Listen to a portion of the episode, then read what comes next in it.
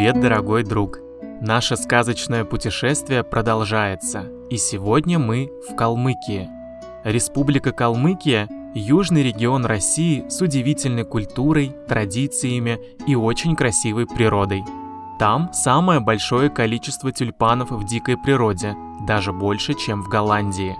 В Калмыкии есть удивительный остров, где можно встретить 100 разных видов этих цветов – в сказке ты услышишь слово «нахохлился». Нахохлиться значит съежиться, втянув голову и взъерошив перья, или принять угрюмый вид.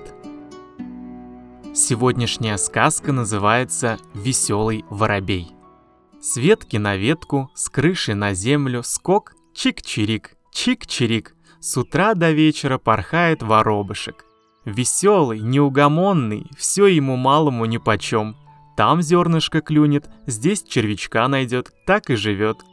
Сидела как-то на дереве ворона старая, черная, угрюмая, важная.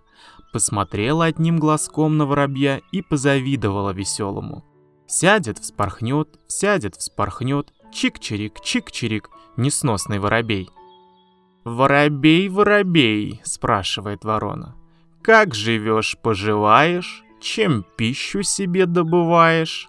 Воробей и минутки усидеть на месте не может. «Да вот камыша головки грызу», — отвечает на лету воробей. «А если подавишься, тогда как? Умирать придется». «Для чего ж умирать сразу? Поскребу-поскребу ноготками и вытащу». «А если кровь пойдет, что делать будешь?» «Водой запью, промою, остановлю кровь». Ну а если ноги в воде промочишь, замерзнешь, простудишься, болеть ноги станут. Чик-чирик, чик-чирик, огонь разведу, ноги согрею, снова здоров буду. А вдруг пожар случится? Тогда что? Крыльями махать буду, затушу огонь. А крылья обожжешь? Тогда как? К лекарю полечу, он меня и вылечит. Не унимается ворона.